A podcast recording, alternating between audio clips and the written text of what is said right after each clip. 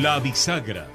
Al promediar la semana, un punto de apoyo para abrir las puertas de la reflexión y el análisis sobre lo que pasó y lo que vendrá. Los elementos de juicio que usted necesita para sacar sus propias conclusiones. Conducción y producción general, Mario Nacinovich. 26º año de Producciones Radiales Independientes.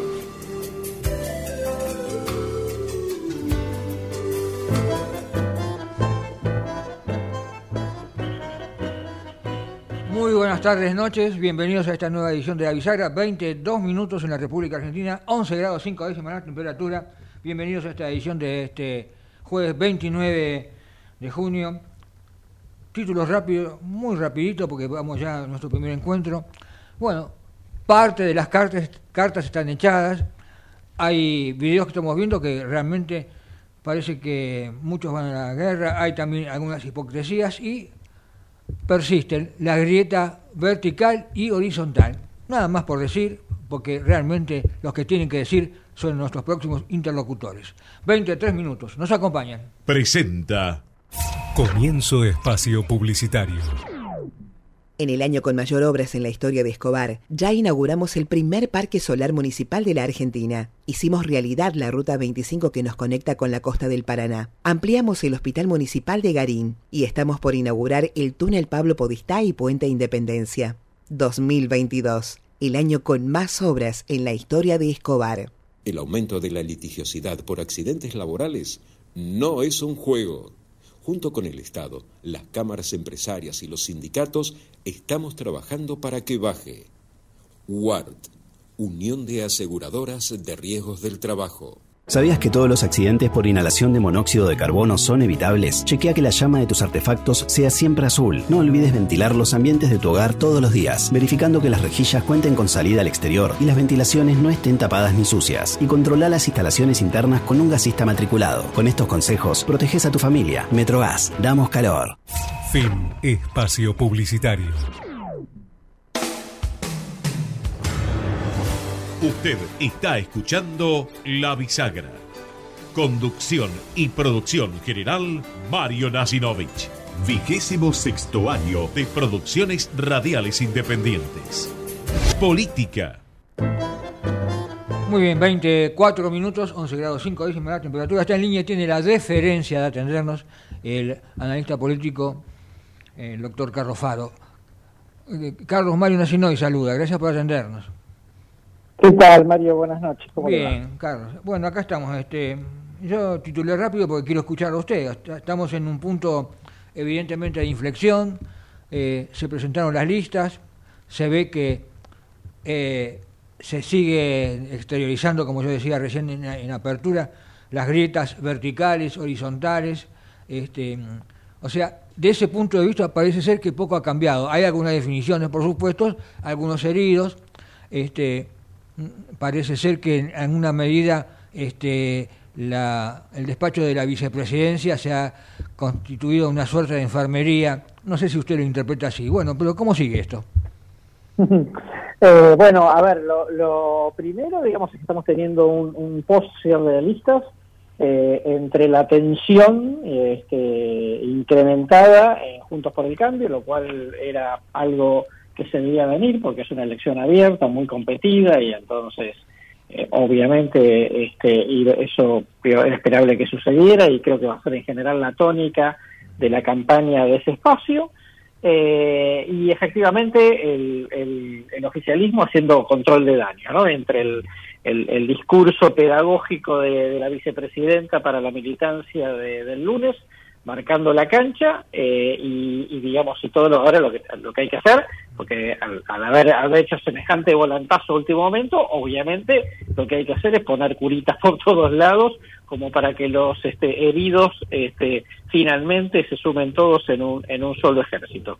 Creo que eso, digamos, obviamente habla de las dificultades de conducción de Cristina dentro del espacio, y por supuesto, digamos, también de un poco, digamos, que cómo se va cerrando, ¿no? Esta etapa de este gobierno con conflictividad política, con mucho, digamos, desajuste en todos los espacios, ¿no? A esta altura del partido, ya con estas cartas, parte de las cartas tiradas sobre la mesa, ¿podemos seguir hablando de 3/3 o por la experiencia que tenemos en las provincias podemos hablar de 4/3 o 4/4 y 1/4 puede ser la gente que no va a votar o va a votar en blanco? Bueno, a ver, primero, digamos, aclarar, nosotros nunca vimos 3/3, digamos, matemáticamente hablando, ¿no? Ajá. Siempre vimos tres actores principales, que es cierto que en los últimos 2 meses están más cerca que nunca que en ningún otro lugar del proceso, ¿no? Porque toda esta primera parte del año Milei había crecido, ahora, digamos, por ahí está más estable, pero tampoco lo estamos viendo bajando. Obviamente, digamos, el oficialismo, porque bueno, están con toda esta puja que recién ahora se empieza a despejar un poco cómo es la definición, y Juntos por el Cambio, que tenía como más clara cuál era la puja interna, pero con tanto tironeo, digamos, estancado, ¿no? Entonces, hoy estamos en una situación en donde efectivamente uno lo ve un poco dentro de los márgenes de error y genera todo tipo de interrogantes, porque matemáticamente todo podría pasar. Nosotros creemos, de todas maneras, que es una elección de cambio, que es más probable que en la medida que se va, digamos, discerniendo la competencia, tengamos una cierta ventaja de Juntos por el Cambio, y seguimos pensando que quien gane esa primaria tiene más posibilidades de colocar al próximo presidente o presidente de la Argentina. No sé si a lo mejor lo mío es una mala percepción, ¿no? Pero con lo que se va a encontrar el próximo gobierno, o sea, si revalida títulos este movimiento que está en el poder en este momento, o hay un cambio, como bien usted dice, no sé si hay muchos que, de alguna forma, no sé si a último momento se van a tirar a chanta, porque realmente en algunos momentos de las últimas semanas pareció como que estas diferencias que se exteriorizaban con algunos errores no forzados de unos y otros, es como que se preguntan, ¿vamos a agarrar esta papa caliente o la vamos a mantener? ¿Lo podemos solucionar esto? Es una impresión que tengo, ¿no? Sí, bueno, está claro, digamos, que en la medida en la cual se producen, digamos, situaciones tan complejas, ¿no? En lo económico y en lo político, ¿no? A diferencia de la crisis del 89 y la crisis de 2001, en donde hubo, digamos, los acuerdos políticos necesarios de coyuntura para que, digamos, se terminara produciendo, digamos, un gobierno de turno que pudiera avanzar y tomar decisiones, aun cuando estábamos, digamos, en algunas situaciones de transición. Eso, digamos, en su momento se sentaron actores que estaban legitimados en la sociedad y en el sistema político y llegaron a acuerdos. Eso hoy en la Argentina es imposible, ¿no? Primero porque los liderazgos no son los candidatos, ¿no? Con lo cual todavía tenemos el proceso electoral por delante. Ajá. Y además está claro, digamos, que la aparición de Milei, independientemente de cómo le vaya en la elección, ya de por sí es una señal de advertencia respecto de que no solamente estamos en crisis económica, sino también estamos en crisis de representación política.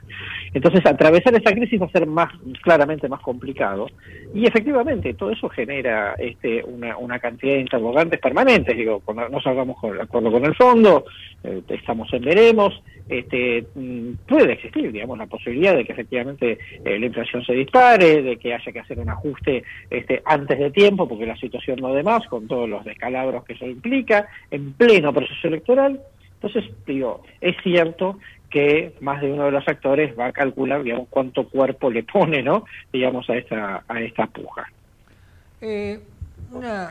Una impresión que me surge, la presencia de Milei ha hecho que de alguna forma los candidatos de unos y otros, estamos hablando de Juntos por el Cambio y también por Unidad por la Patria, se hayan tirado más al centro o centro derecha, por los personajes, digo.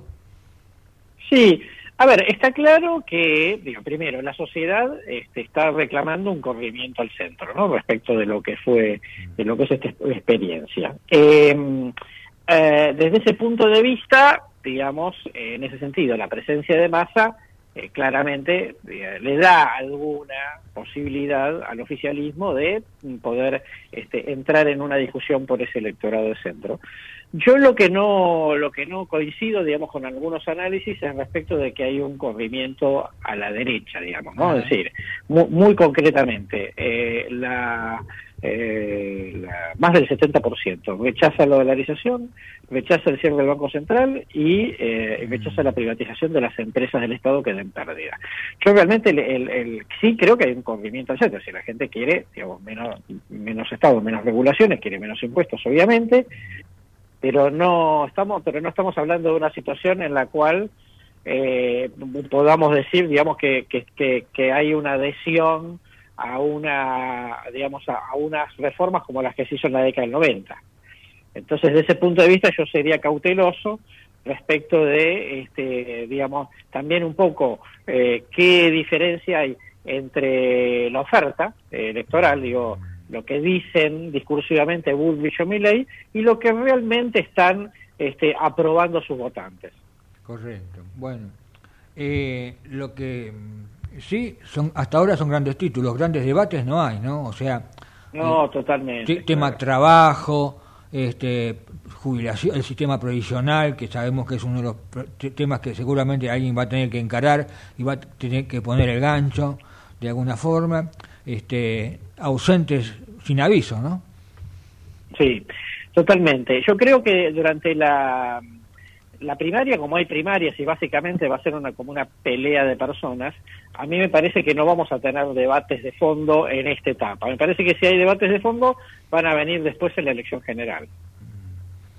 Bueno, esperemos además que... No hay acá en la Argentina, creo, no recuerdo, ¿hay debates de candidatos presidenciales y de vicepresidentes también?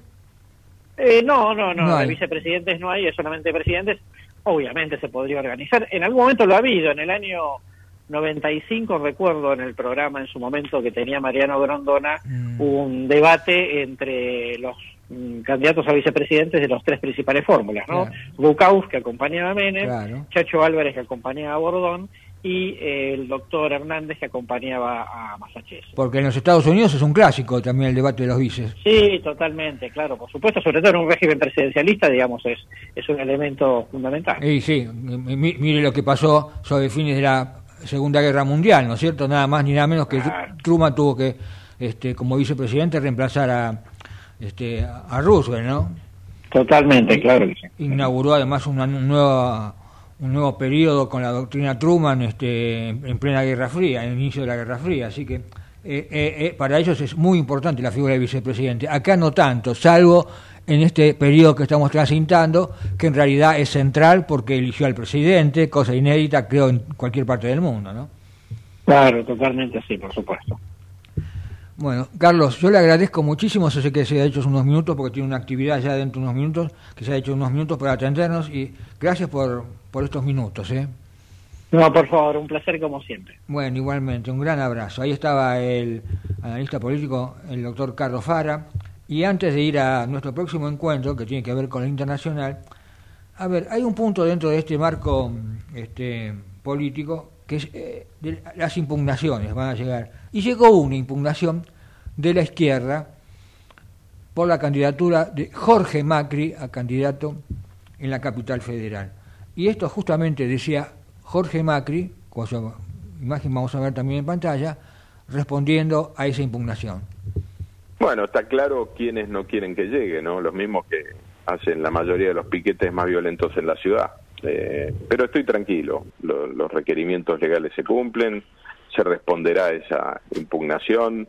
Tengo más de 41 años vividos en esta ciudad de Buenos Aires, así que estoy tranquilo en eso, pero bueno, está claro, los muchachos que viven desordenando esta ciudad no van a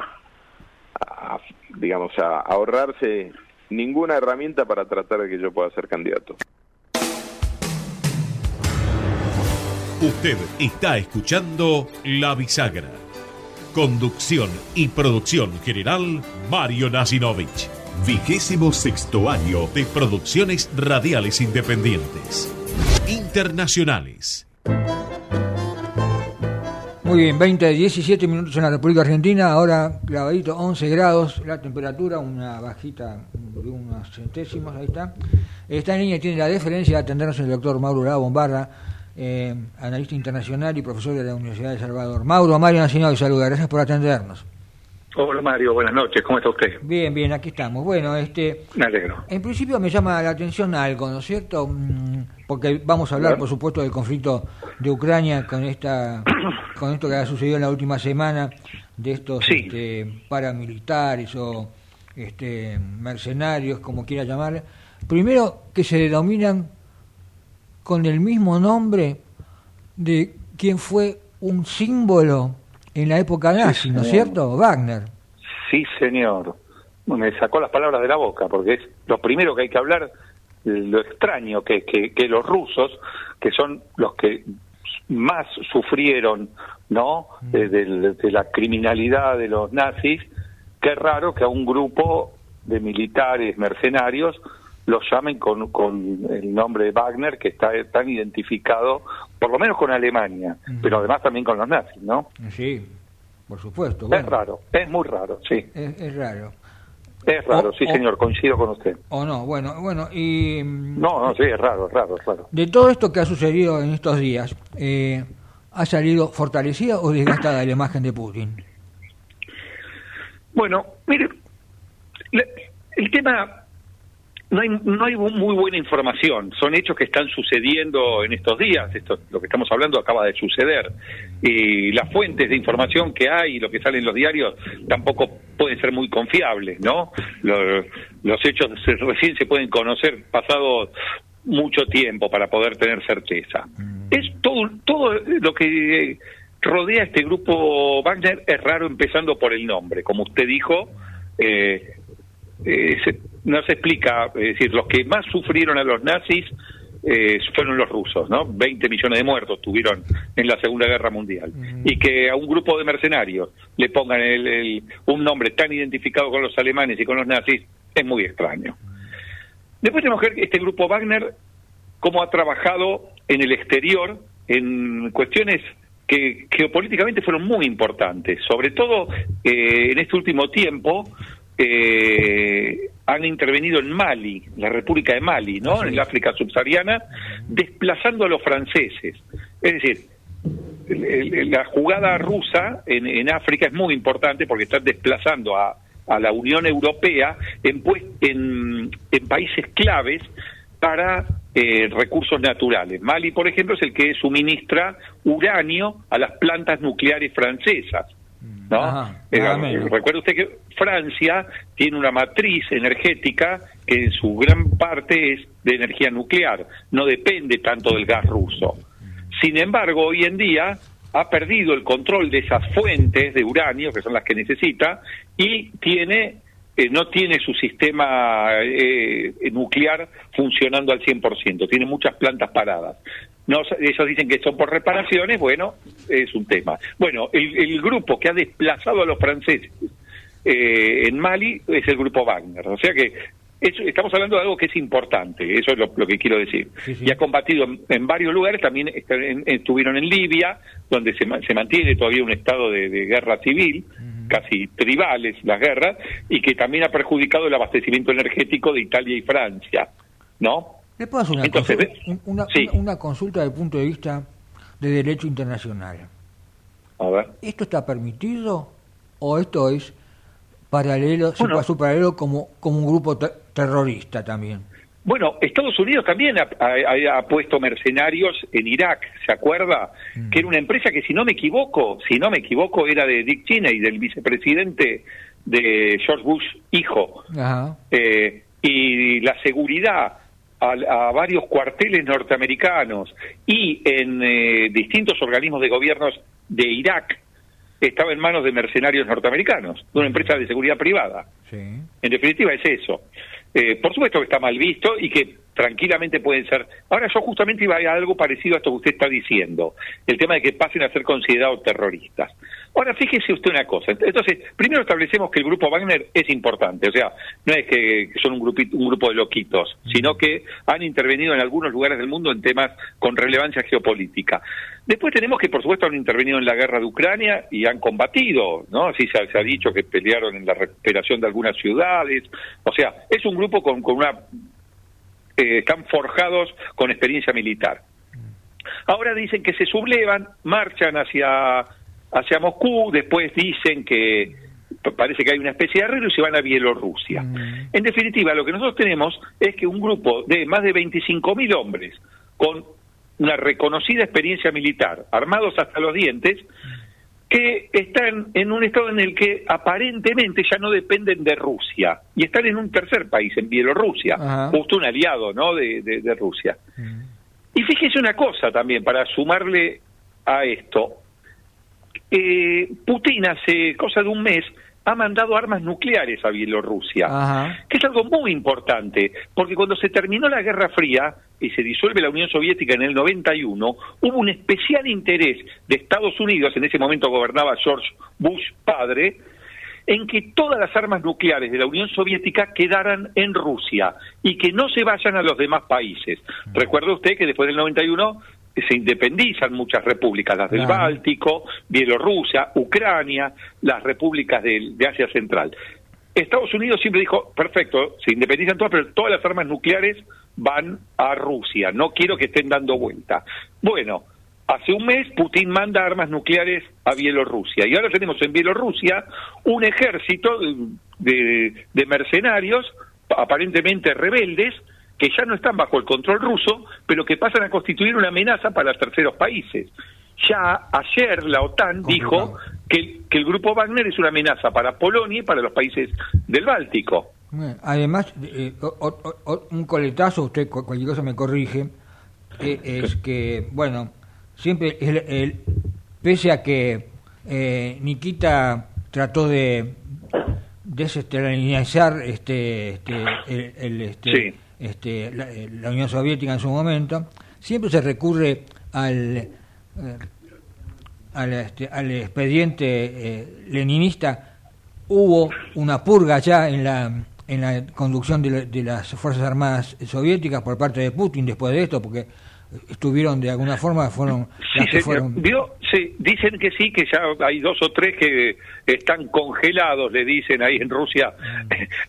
Ganarse el desfavor de Putin es peligroso, ¿no? Parecería.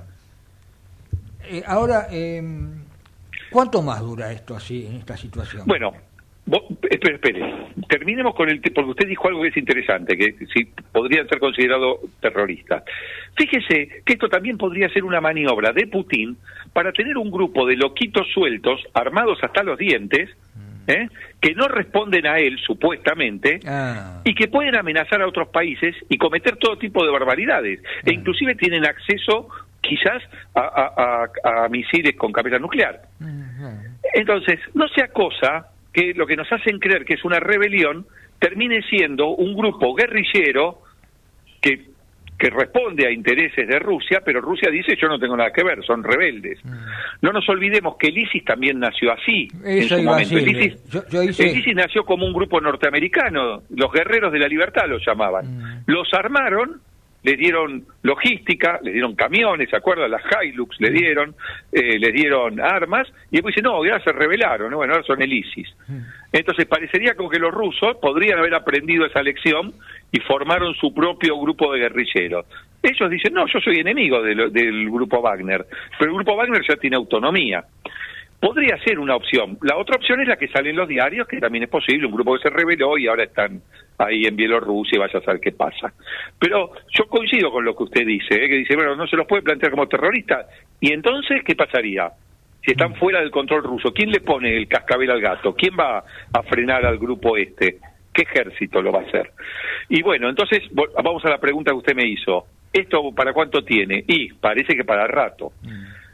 Acá, como decimos siempre, hay dos potencias que no buscan la paz, Estados Unidos y Rusia.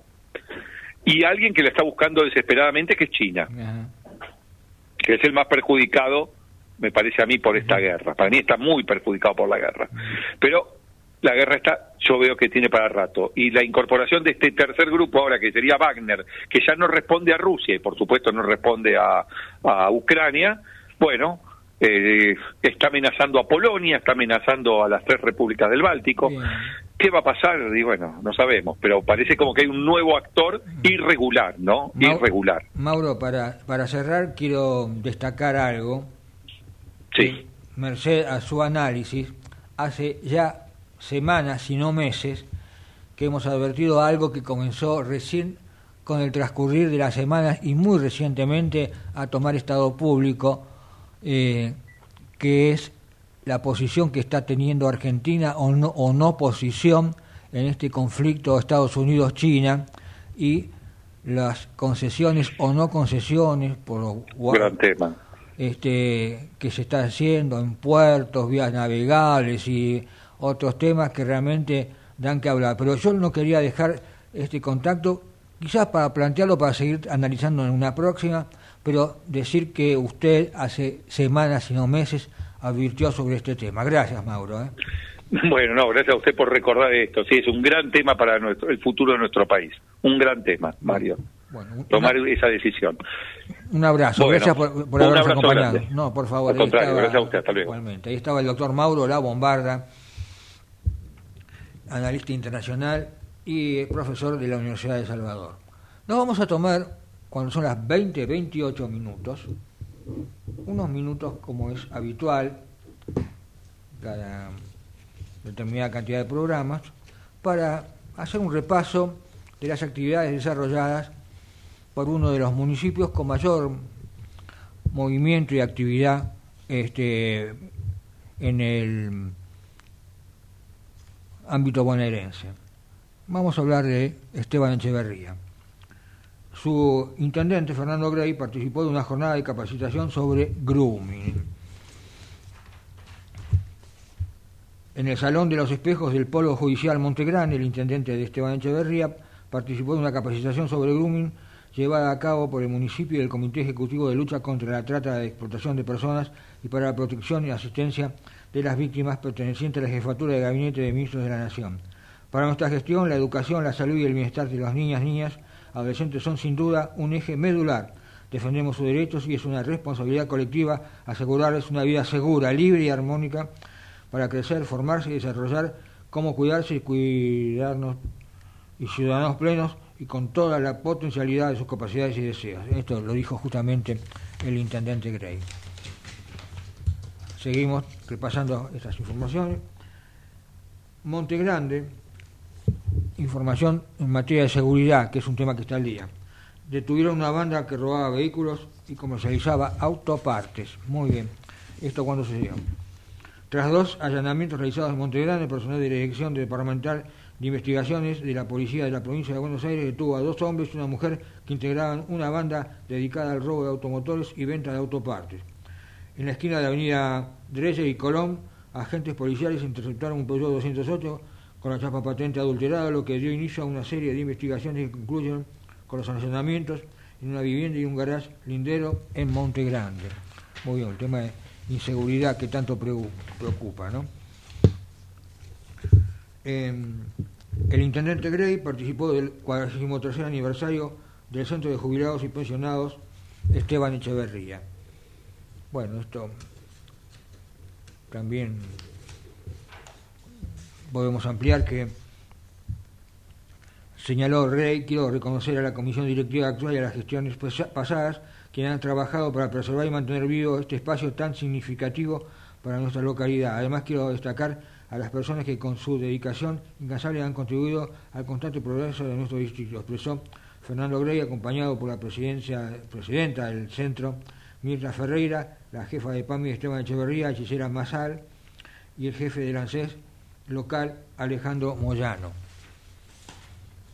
Otro temita, también vamos a dar cuenta que el intendente se reunió con deportistas locales que competirán a nivel internacional.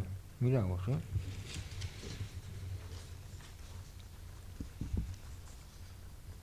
La reunión con Maylén Paravecino, Ariana Salazar, taekwondistas taekwondo, vamos a hacerlo así, locales que en septiembre representarán a nuestro país en el Mundial de Taekwondo ITF en Tampere, esto es Finlandia. Durante el encuentro, el jefe comunal les otorgó un subsidio para ayudar a costear los gastos del viaje, incentivando, por supuesto, el deporte y la participación de deportistas locales a nivel internacional. El municipio de Esteban Echeverría comienza una nueva etapa de obras de bacheo en Monte Grande. Ampliando este título, digamos que avanza con las obras de bacheo en el distrito. Esta nueva etapa, los equipos realizaron trabajos sobre la calle Teniente Manuel Origone, desde Chacabuco hasta Pedro Suárez, en el barrio Santa Rosa, esto siempre en Monte Grande. El intendente Gray tomó la promesa a la bandera a 3.000 estudiantes de cuarto año de escuelas primarias de Esteban Echeverría. Bueno, es lo normal y habitual para estas fechas. Eso sucedió obviamente el Día de la Bandera, que hace poco ha tenido lugar. En esta fecha tan trascendente para una formación ciudadana, les pido que se inspiren en el amor y en el bien común para su comunidad. Manuel Belgrano hoy estaría orgulloso de ustedes si los viera prometer lealtad a la bandera, es decir, la lealtad a nuestra querida patria, expresó el intendente Fernando Gray. También, en otra oportunidad, dialogó con vecinas y vecinos del barrio Fortín del 9 de abril.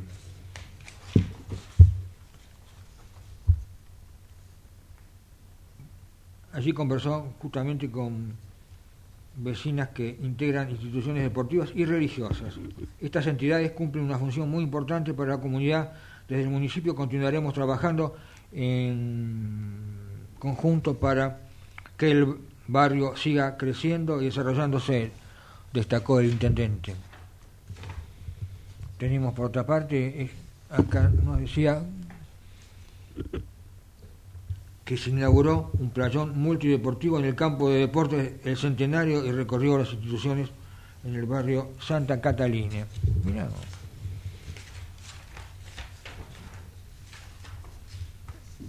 Insistimos, el intendente de Esteban Echeverría inauguró un playón multideportivo en el campo de deportes del Centenario ubicado en el barrio Santa Catalina de Luis Guillón. El nuevo espacio permite la práctica de patín, vóley, handball y fútbol e incluye sector con gimnasio al aire libre e iluminación LED en todo el perímetro. Al finalizar la actividad recorrió instituciones en las que dialogó con vecinas y vecinos del barrio. Muy bien.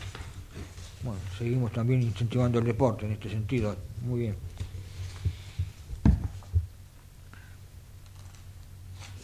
Bueno,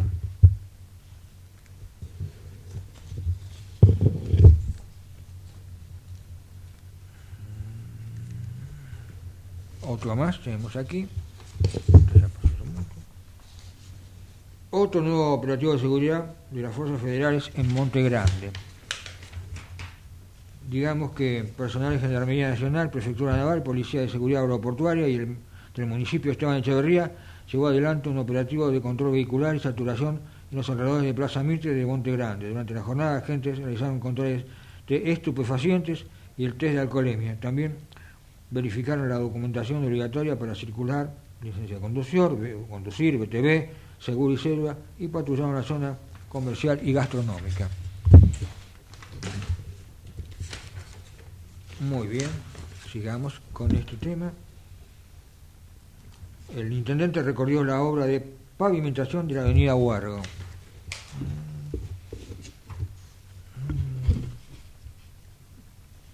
Que la convertirá en un acceso para conectar Monte Grande y 9 de abril.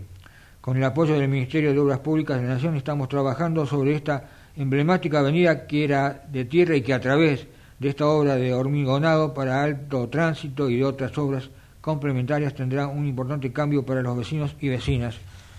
Esto lo comentó el intendente justamente en esta recorrida de obras.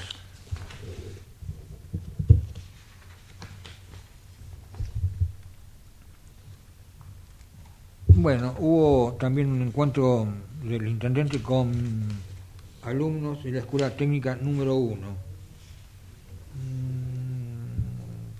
Es una alegría recibir a jóvenes que se superan cada día, que buscan innovar y trabajan por su futuro y el de toda la comunidad. Esta experiencia es muy significativa para el desarrollo personal y profesional de las y los estudiantes que participan, expresó Fernando Gray, quien estuvo acompañado por el presidente del Consejo Escolar, David Delío.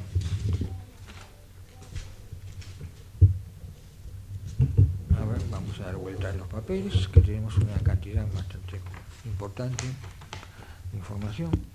El municipio avanza en la instalación de luminarias LED en la ruta 205.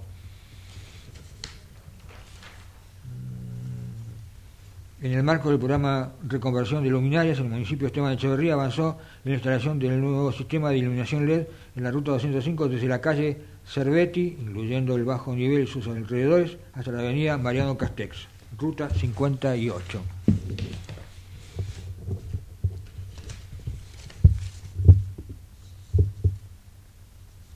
Fuerzas Federales, otro operativo de seguridad en Monte Grande también.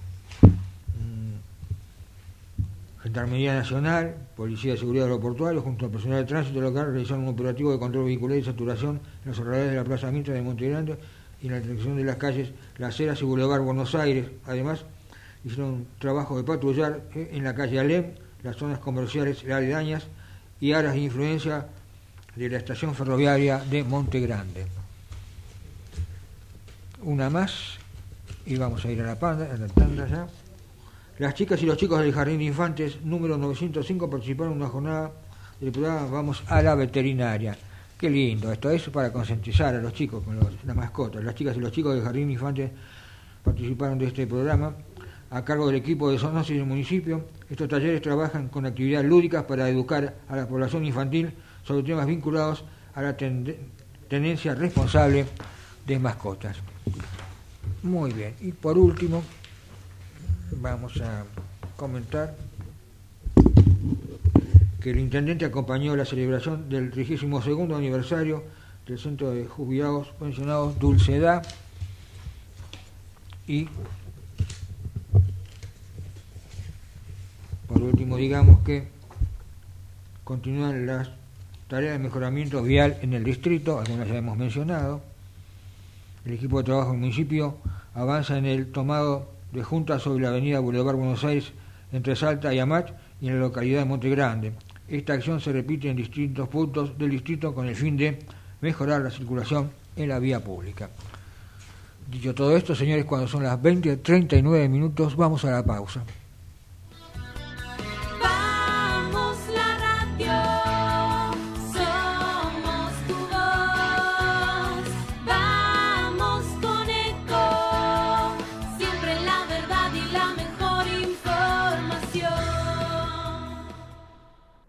¿Cuándo fue la última vez que te tomaste un respiro para ver un amanecer?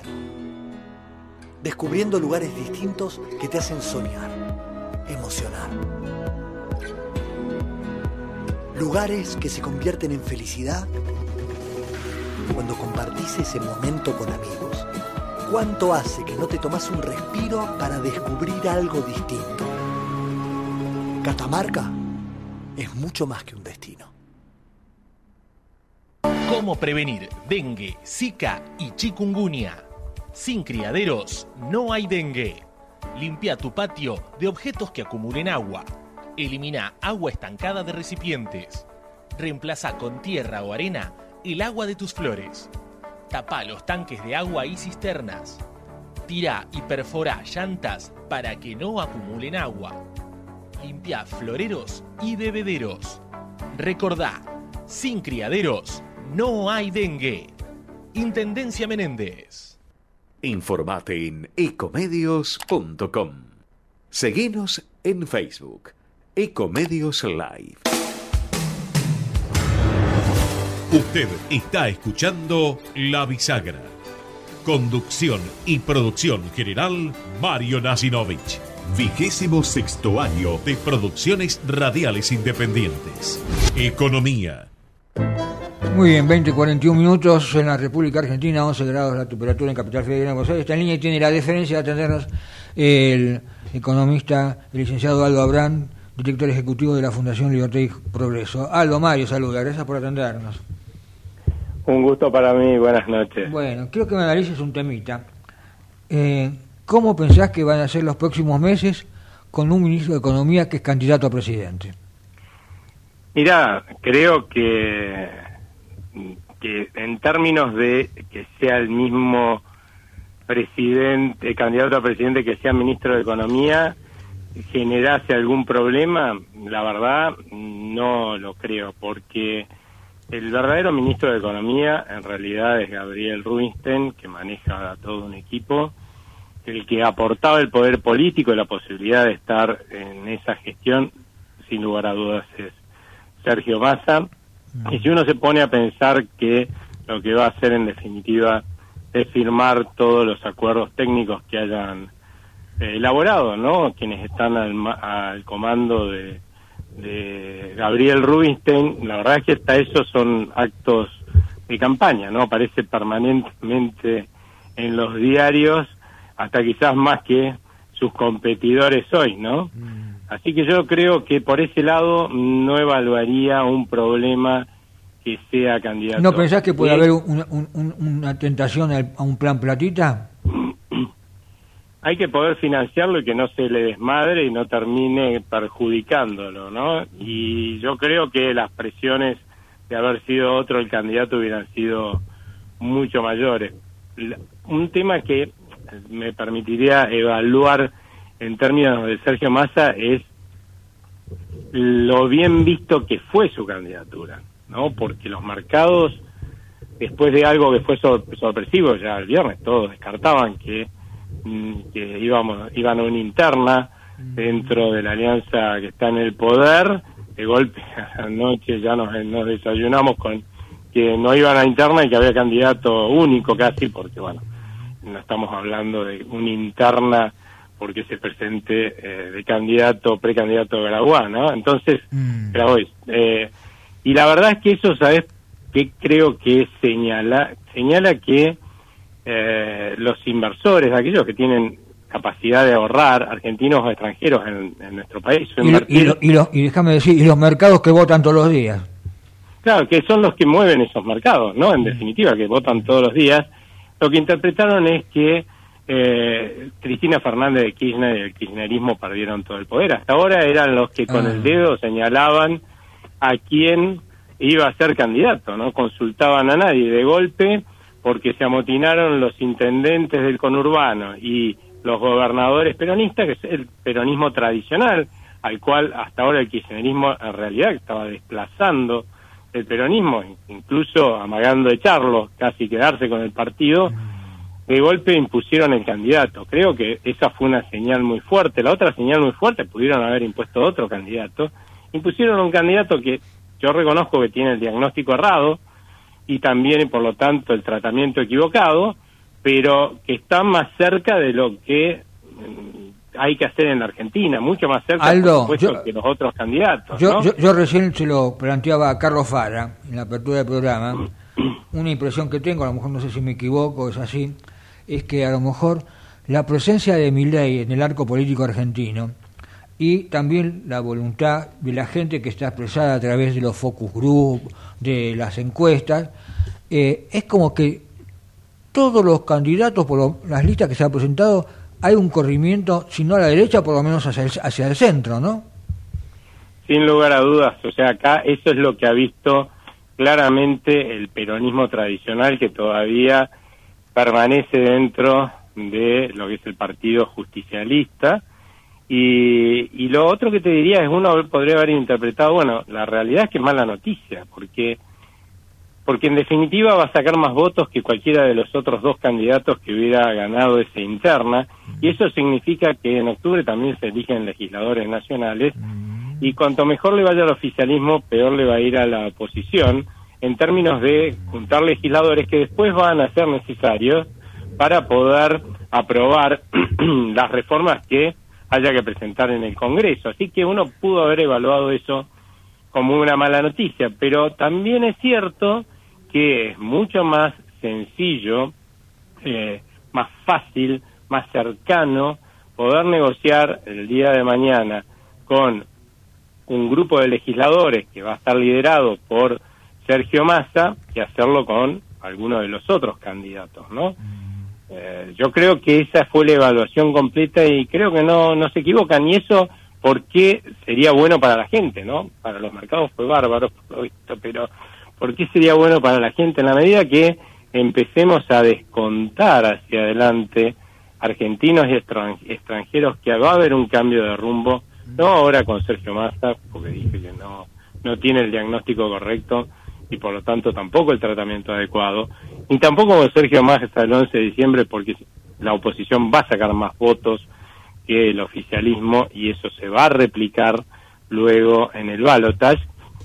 La realidad es que cada vez que se da un hecho que puede confirmarse o fortalecerse esa confirmación en cada una de las etapas electorales, ¿no? Las PASO, después octubre, de que va a haber un futuro presidente de la oposición con capacidad y poder como para hacer esas reformas, creo que el grado de incertidumbre con el cual nos vamos a mover en términos del futuro de la Argentina va a ser menor, y eso ayuda, entre otras cosas, por ejemplo, la demanda de peso se venía derrumbando, y si tenemos un poco más de confianza en el peso o en el futuro de la Argentina, se va a derrumbar menos, entonces la inflación, en vez de acelerarse al infinito, bueno, quedará cerca del 140% para finales de año, va a quedar alta, otra.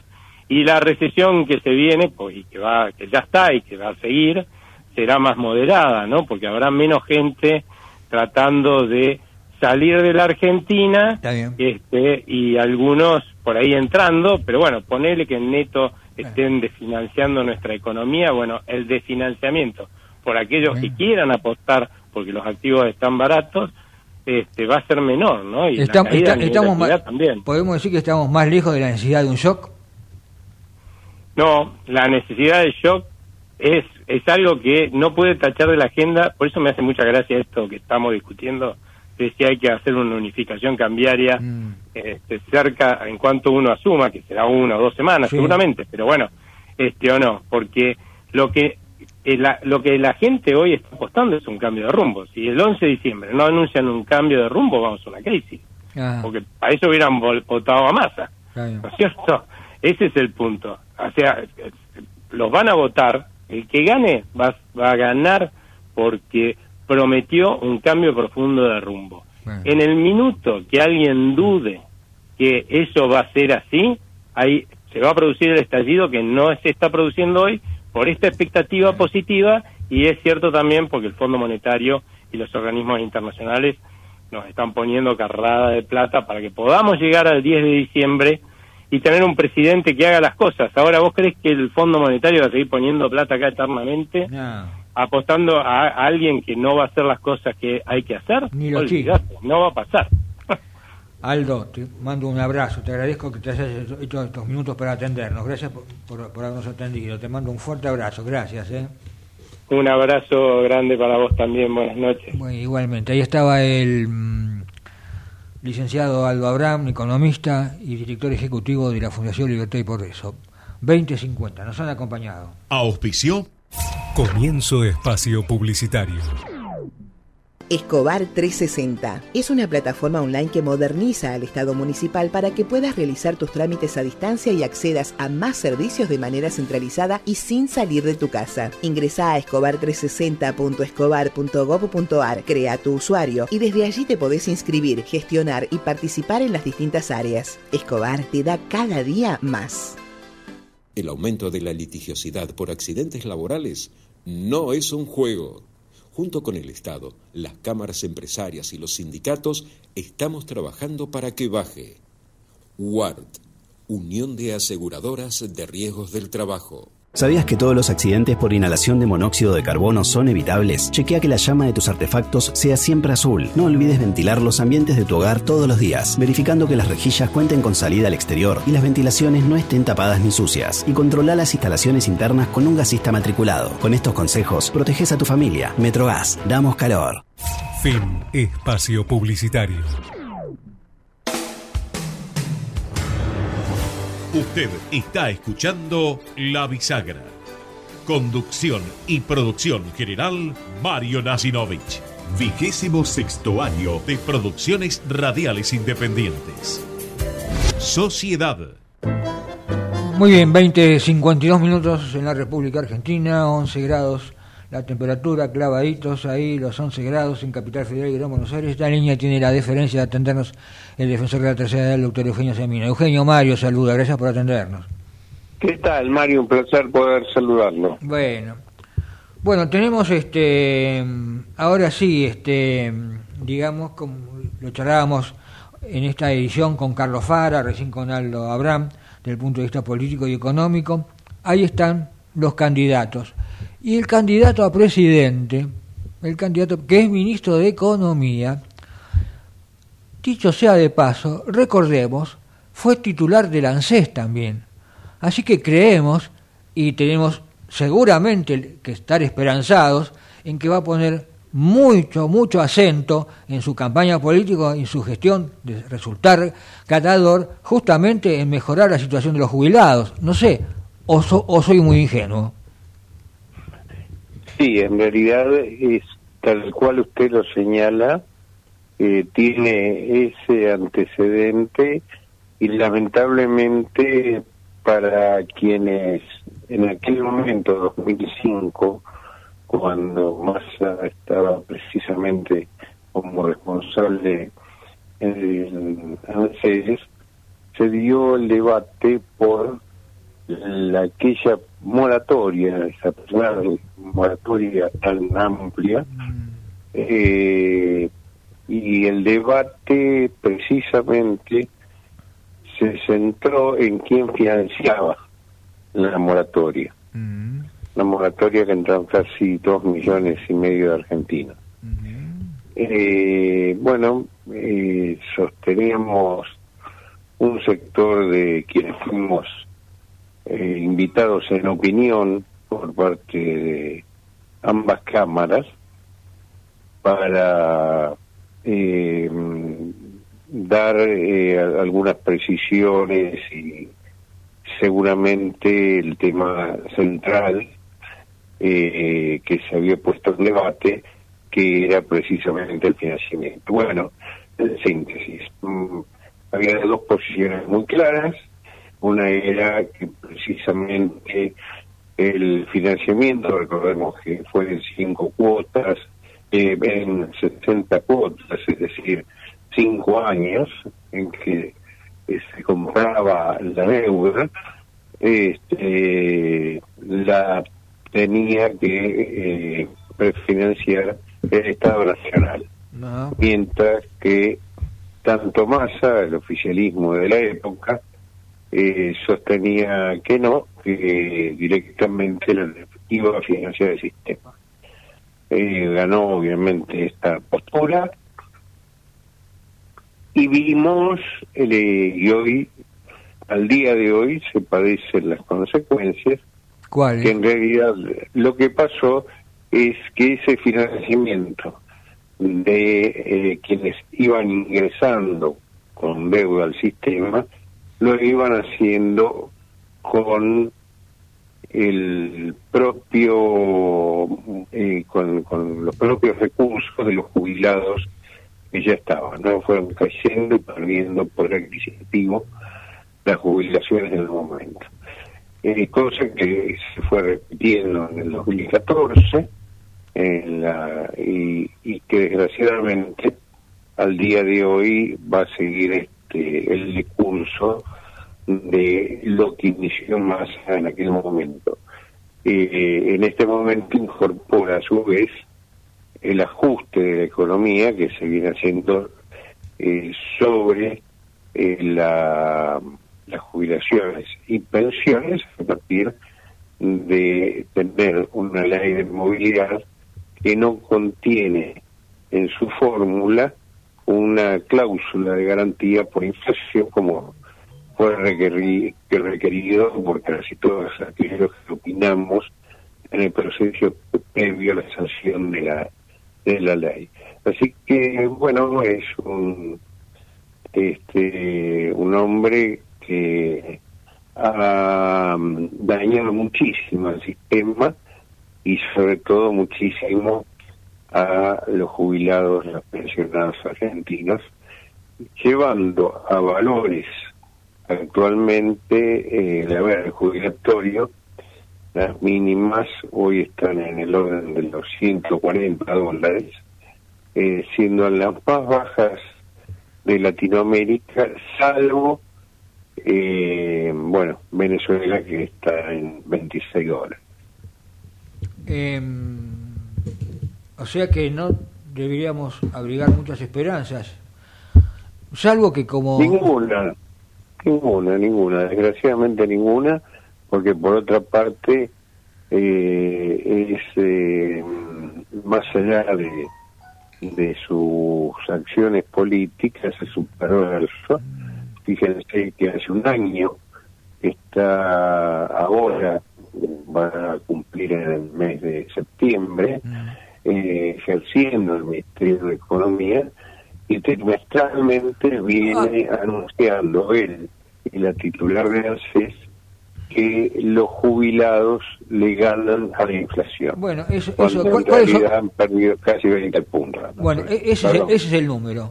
En este año de gestión de Massa, las jubilaciones, en términos reales, ¿cuánto han perdido? 20 puntos de poder adquisitivo.